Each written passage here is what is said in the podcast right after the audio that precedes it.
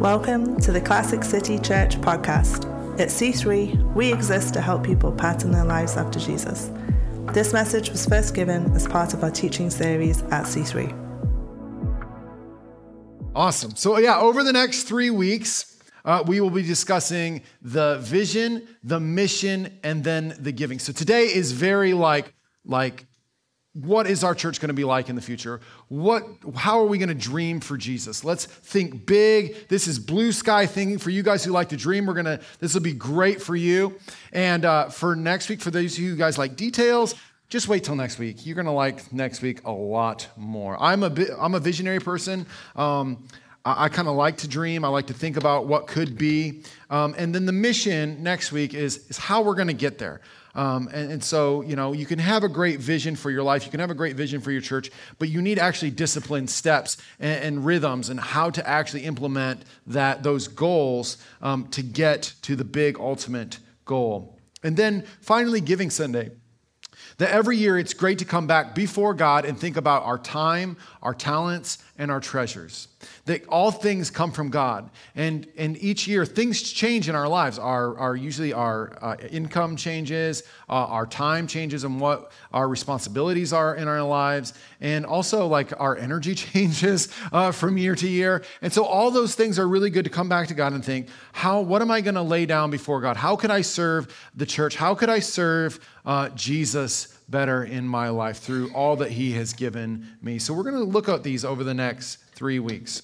So, Vision Sunday, here we go. Helen Keller once said, The only thing worse than being blind is having sight but no vision. Okay, if you don't know anything about Helen Keller, Helen Keller was both blind and deaf. So she says, the only thing worse about being blind is having sight but no vision. The Bible puts it this way. In the King James Version, Proverbs 29 18 says, Where there is no vision, the people perish. The New Living Translation puts it this way When people do not accept divine guidance, they run wild. I love that. I think those sound like my teenage years. The message version puts it like this If people can't see what God is doing, they stumble all over themselves. Have you ever been in a car where the wheels are not aligned? Um, I one one time I was uh, I picked up my friend Nate uh, from a party. I was his designated driver, and uh, he drove a pickup truck that used, was a, a family hand down, which was called Old Red. Okay, so this old rickety F 150. It was like a 1985 pickup truck. I, it probably would still run today. I don't know who owns this pickup truck anymore. But I got an old red and I was driving through downtown Fort Wayne through like really thick traffic in these really small lanes. And I can remember I was like, Nate, this, uh, this truck doesn't drive straight. And he goes, Oh, yeah, you just got to turn a little bit le- to the left. I was like, All right. I t- so I took the wheel and I was like, It's really like, it's not turning at all. He goes, Oh, yeah, there's a lot of lag in the wheel. You just kind of got to have to hold it like this. And so if you wanted to drive straight, you had to kind of like hold the wheel like this. And I was like, Oh my gosh, I just want to get everybody back in one piece. Like, I don't want to drive old red ever again until it gets realigned. But if you have a car where uh, the wheels are not aligned, what happens is uh, that the, the, the, tires, they'll wear out much quicker. Um, it's really hard on uh, the whole car itself. And um, if you're lucky, then you will not get in, into a crash. A church that has no vision is like a car where the wheels are not aligned. Like an unlined uh, uh, tires that where they're not aligned, people grow weary. They wear out fast because everybody's trying to accomplish something else. People are just going all over the place. Um, when there is no vision, the church ends up doing a lot of things, and some of them can be really good, but they're not necessarily God things. And we call that in the church, we call that mission drift. They're not all working together for one goal. A pastor of a small church in Fort Wayne that's nearby, uh, he once said to me, he's got like a hundred members in his church. So with us and, and St. Mark's together, we have about a hundred people, okay? And so it's similar, similar size. And he said, we have over a hundred different programs in our church. I'm so proud of all the different things that we do. And next year, we're going to add three more. He goes, What is your church doing? I said, Well, we're going to do three things. We're going to do Alpha, we're going to do um, our Connect groups. Uh, and we're going to put a lot of time and energy and make sure that our worship services are done really well. We want those to be excellent as we want to, you know, reach people. So he said, until we get those three, three things done, we're actually probably not going to do a whole lot else. And so he was kind of silent, and I was very kind of silent for him. I'm like, how can you try to do all of these different things and do them well. You can't do that. Your church is just going in all different directions. Now, as we grow, as we become 150 or 200 people, if there's more ministries that God calls us to do, by all means, like that would be great. But a church where it's not a line, it's just activity. It's activity and movement are not the same thing. What we want to do is we want to have movement, right? We want to all head in the same direction together. Activity and movement are not the same things. Churches that have too many programs, they, they wear their people out, they get burned out. Without vision, people, they, what happens is they get comfortable. People fall for the status quo. That people settle for a church that is kind of average, if I must say. There's nothing compelling to give your life to. And what happens is rather than being a contributor in the church, is that you become a consumer in the church. It all becomes about me and my preferences and what I really want my church to be like. But when you have a compelling vision, you want to give your life to it. There's passion, the Holy Spirit's on fire uh, in the church, and it doesn't matter what building you meet in. We could meet here, we could meet at St. Mark's, we could meet in a park. It doesn't matter. When the church is on fire and the vision is clear and people are laying their lives down and really going for it, we will reach Northeast Indiana for Jesus. But where there is no vision, people stumble people perish. Your motivation wanes, ministry fades, and eventually you die as a church. And you could apply these, these same principles to your very life. And this is something we don't often do. Do you dream? Does God give you dreams about what your life could be? How much good could you do your, with your life? Are you living your life like today is your last day? Are you putting it all on the line for Jesus? Are you giving everything over to Jesus?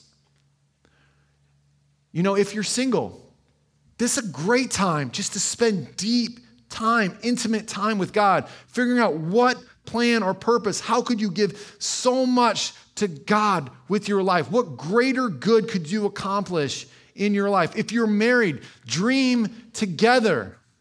Dream together in your connect group. What could your, your, you as a team of people come together and accomplish with, a, with a, a vision? What good could you bring in our world? Spend that time, pray into it, seek the Holy Spirit. What could you passionately put on your heart that you could make a huge difference in God's kingdom for your life? What is the vision for your life? A compelling vision, it moves people into action. A compelling vision won't necessarily, uh, it will not only change your life, but it will catch other people's hearts on fire. And not only will you benefit from a great vision, but you'll just want to surrender and give everything to it. When it really captures your heart, what God wants for you, you will be on fire for it. You will change your whole life. Jesus put it this way in Matthew 10, verse 39. He says, Whoever finds their life will lose it, and whoever loses their life for the sake of my will will find it. If you want a God sized life, it means laying it down for the sake of Jesus. It means picking up your cross and carrying it. Which is really hard for me to stand up here and say, hey, you want a great big size God's life? What you need to do is you need to pick up your cross That's a great advertisement. They never tell you that when you before you go into seminary, and then afterwards they're like, yeah, you're gonna have to tell people they're gonna have to die to themselves. That sounds like a great, that sounds like a great thing to tell people. Jesus gave a great big vision to his disciples, his 11 disciples, um, before he left this world, before he ascended to heaven, and before he sent the Holy Spirit. He gathered his uh, remaining 11 disciples and he said these words to him in Matthew 28, which is called the Great Commission. This is where we'll pick up at verse 18. Then Jesus came to them and said, All authority in, on, in heaven and on earth has been given to me. Therefore, go and make disciples of all nations, baptizing them in the name of the Father and of the Son and of the Holy Spirit, and teaching them to obey everything I have commanded you. And surely I am with you always to the very end of the age. If you don't want to know what the purpose of the church is, that is the purpose of the church to make disciples that make disciples to make disciples. My dad made sure that I had this absolutely drilled in my head when I was a kid, right? That this is the main purpose of the church is to multiply uh, disciples. So what is a disciple? A disciple in Hebrew, it comes from the word talmidim. A Talmidim would follow a rabbi. So Jesus, though he was the Son of God, he was also a teacher, and his disciples called him rabbi. That's why often when you read through the scriptures, you say they say, "Rabbi, what does this mean?" or "Rabbi." Jesus was a teacher, and so he had um, twelve followers, which he called his Talmidim. And his Talmidim, they had three goals, right? They were to be with Jesus to be like Jesus and then go and do what Jesus did. Can we say those three those goals together? They were number 1 to be with Jesus, to be like Jesus and then do what Jesus did. So the ultimate goal for the disciples was not that they would stay disciples, is that they would become master apprentices for Jesus. So after Matthew 28, we just read out Matthew 28, which is Jesus sending out his 12 disciples, or his 11 remaining disciples. Jesus ascends to heaven to go be with the Father. There's the sending of the Holy Spirit. And then the book of Acts is all about Jesus' ministry everywhere. They start going and being master apprentices of Jesus. Are you a master apprentice of Jesus? Our preschool, St. Mark's Early Learners, one of my favorite things is um, seeing the kids arrive. I give, sometimes I hand out coffee to the parents, and the kids, they'll high five me on the way in. And there's this one kid, oh, he's so cute. He comes up and he high fives me, and he goes, Good morning, Master John. And I've never corrected him. I just said, Good to see you, buddy. Master John. But that's the point, right? That we aren't supposed to be, we're not supposed to stay as students of Jesus. We're to be formed into the image of Jesus, to be like him. We're to be with him, to be like him, and go and do what he did. We're to become master apprentices of Jesus so that we can train others to be with Jesus, to be like Jesus, and go and do what Jesus did. So, I asked my friend Quinn, I said, I'm going to talk about being a Jedi for Jesus. Do you have a lightsaber? He goes, I have four. I said, I said, why do you have four? He goes, well, I had five, but I broke one playing with it. And, and so this is one of his, and the other three are in my office. I've been um, maybe looking, playing with them in the week, but I mean, this is a pretty cool one. These things are these things are not cheap. And if you actually look at his lightsaber, he actually does play with it because they're marked up on the side. But these are these are pretty sweet. So, if you don't know anything about Star Wars, that's okay. Just nerd out with me for a little bit here, okay? Stick with me. Okay, I'm going to put this down before somebody gets hurt or I get hurt. Okay, so a when you're training to be a Jedi, a Jedi is, is the ultimate like hero, right? The ultimate good, right? They, they are they are like the ultimate they use the force they can move things with their hands and uh, it's, just, it's just amazing right like they, they are they are rare, right? And so, but each um, Jedi, they are to train what they call one of their students, and, and they're, they're called Padawans. That they're their apprentices, and they're to train them to be like them. And uh, if you are familiar with Star Wars at all, there was um, Anakin Skywalker, uh, who was Luke Skywalker's father, right, which you find out later, and who later becomes Darth Vader. I also have a Darth Vader mask at my house, which I did not wear today, which I, it actually has a voice box that changes it. It's awesome. Okay, but so, so stick with me, okay? So you have Anakin Skywalker, who later becomes Darth Vader, who's the ultimate bad guy, obviously, in Star Wars. So, um, so before he becomes Darth Vader, Anakin Skywalker has an apprentice, a Padawan, which is called Ahsoka. And this is the new TV series that's out right now on Disney Plus. It's um, and, and Ahsoka. It, this, this TV show is all about Ahsoka. So in this picture, you can see Anakin Skywalker here on the right, and then you have Ahsoka there on the left. And the interesting thing is that Ahsoka never finished her training, so she never became really a full Jedi. I mean, they call her a Jedi, and she can come down and do everything like a Jedi does, but she left Anakin Skywalker because he, she could see him going over to the dark side. She didn't like some of the things that he was doing. So she went off and she never completed her training. So in this series, this is after obviously uh, Darth Vader dies, and, uh, and Ahsoka has a dream or a vision. And in this dream or in this vision, uh, she meets with Anakin Skywalker. And this is what Anakin says to her. Anakin says in this dream or in this vision, he says to Ahsoka, I'm here to finish your training, to make you a leader. Ahsoka, within you will be everything I am, all the knowledge I possess, just as I inherited knowledge from my master and he from his. You're a part of a legacy.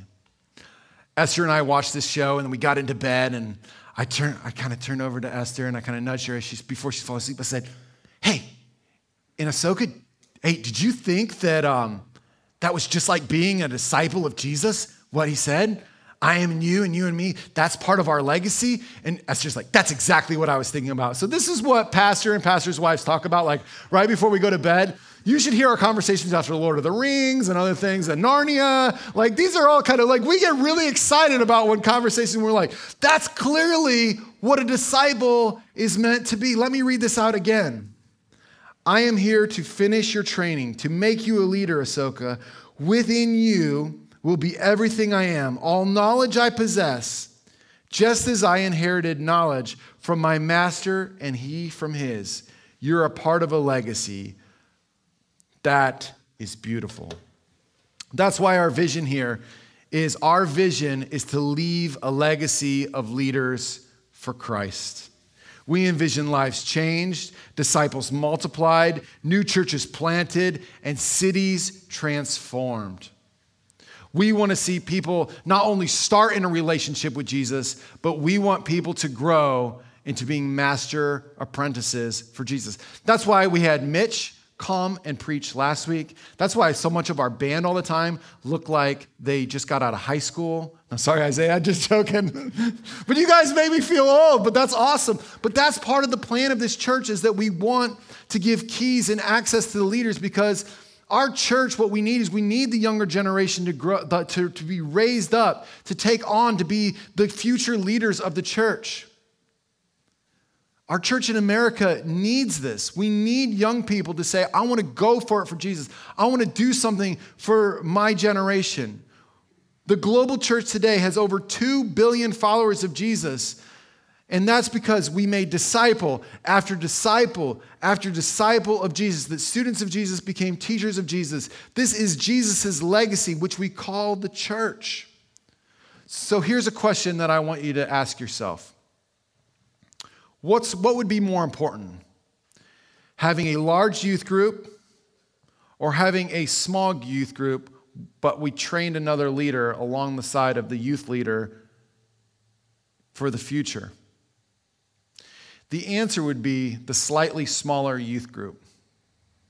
Though it says it's, you know, it feels good to have big numbers and say, oh, we've got 40, 50, we've got 100 kids in our youth group or whatever.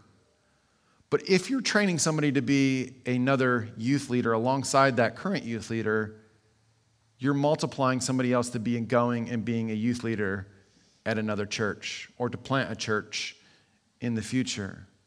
And in the kingdom of God, multiplication always beats addition.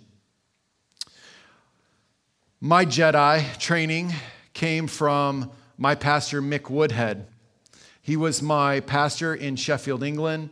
And when I was there, my six years there, I learned to think like Mick. I learned to dress like Mick. Now, he wouldn't wear this, but um, he would have like a little sweater on. And that's what vicars wear in England because it's cold all the time, though it's a little cold in here today. I learned to think like him. I learned to walk like him. I learned to uh, lead like him.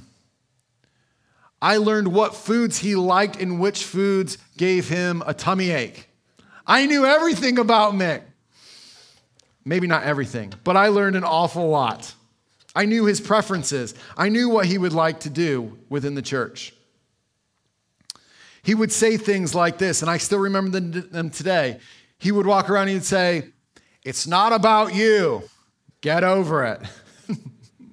Another key phrase of his would he would say, FDM, focus plus discipline equals momentum. But one of my favorite phrases is when he'd get really fired up because we were in the Church of England, and the Church of England, if you don't know anything about it, uh, it's uh, it is dying actually very very quickly. Uh, it has a lot of wealth, it has a lot of money, so there's a lot of buildings, and there's a lot of like I don't know, silver plates and gold cups and things like that that they have in the Church of England. And Mick would get so fed up with this because there was nobody to pass it on to. There was hardly any youth in any, any across all of the Church of England. And we lived in Sheffield where like 1% of the city actually attended church. And he would said, What are we doing? He goes, he, his phrase would be, Sell the silver.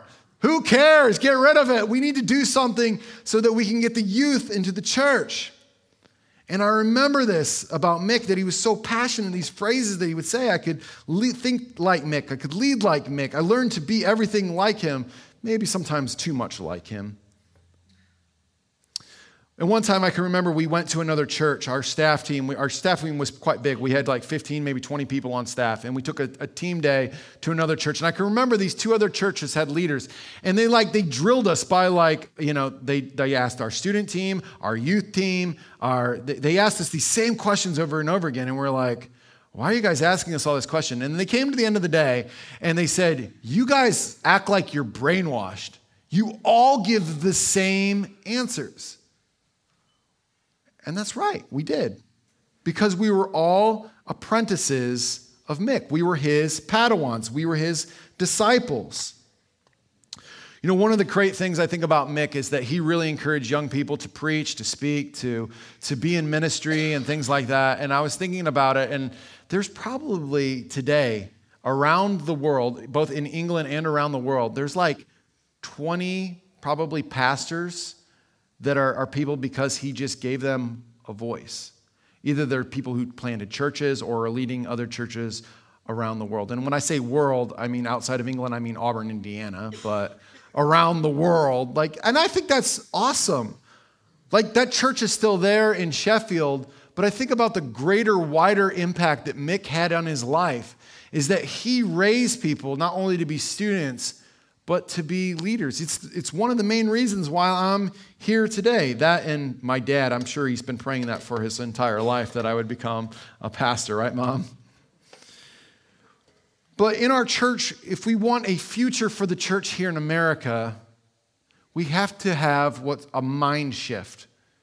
We have to understand that who we invest in is more important than what we do, what we accomplish, or what we accumulate as a church.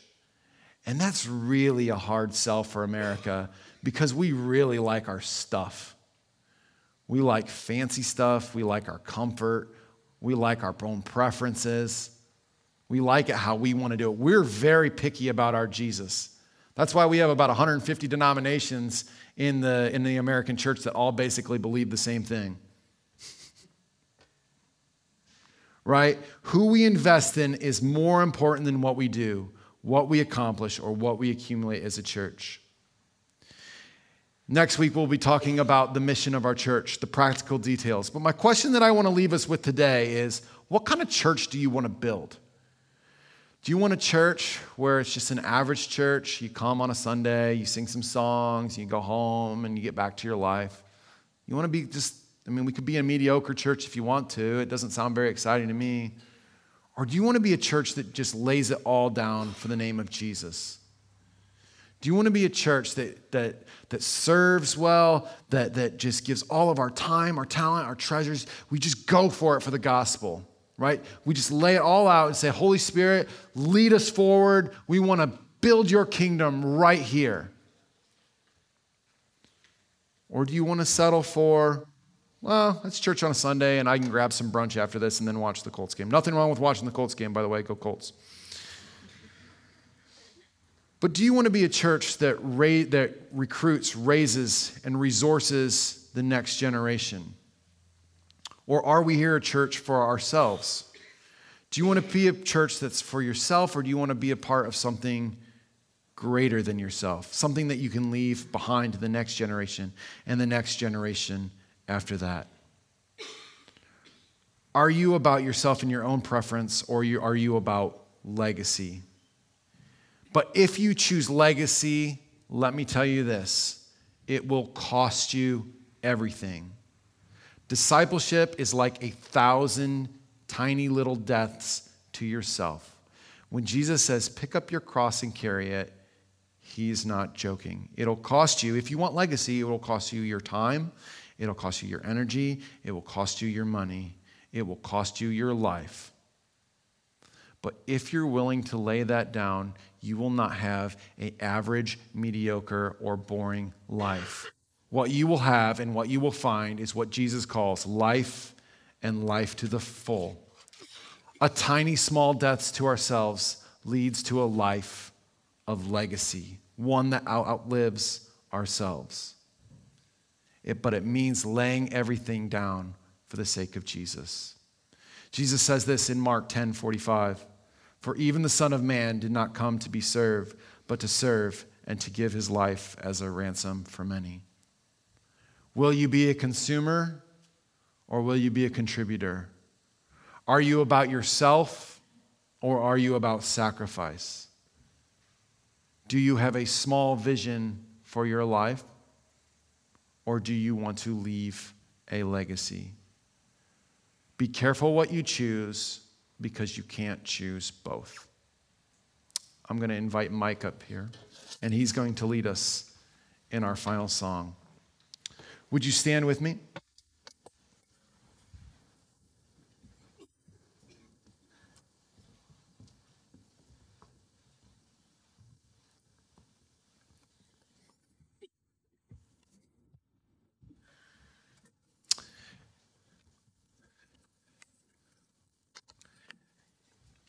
Jesus, Lord, I pray that you would stir in our hearts what you want for us, Lord. Not our will be done, but your will be done. Lord, we pray that we see um, St. Mark's and Classic City just grow for you and your kingdom. But Lord, we pray that it would be all about you. Lord, I pray that you would set our church on fire, both here at Saint or at Classic City Church and at St. Mark's. Lord, we pray that everything would be about your glory. Lord, we pray that we'd see tons of kids and youth and young adults and just people of God going for it, God. Lord, I just pray that we would see students of Jesus become master apprentices of Jesus. Lord, I pray that you would help us to play our part in Auburn, DeKalb County, and Northeast Indiana, along with the other great churches here. And we say, pray that we do it all for your name's sake. We pray these things in Jesus' name. And God's people said, Amen. We hope that this message helps you to grow in a relationship with Jesus. Connect with us at classiccitychurch.org.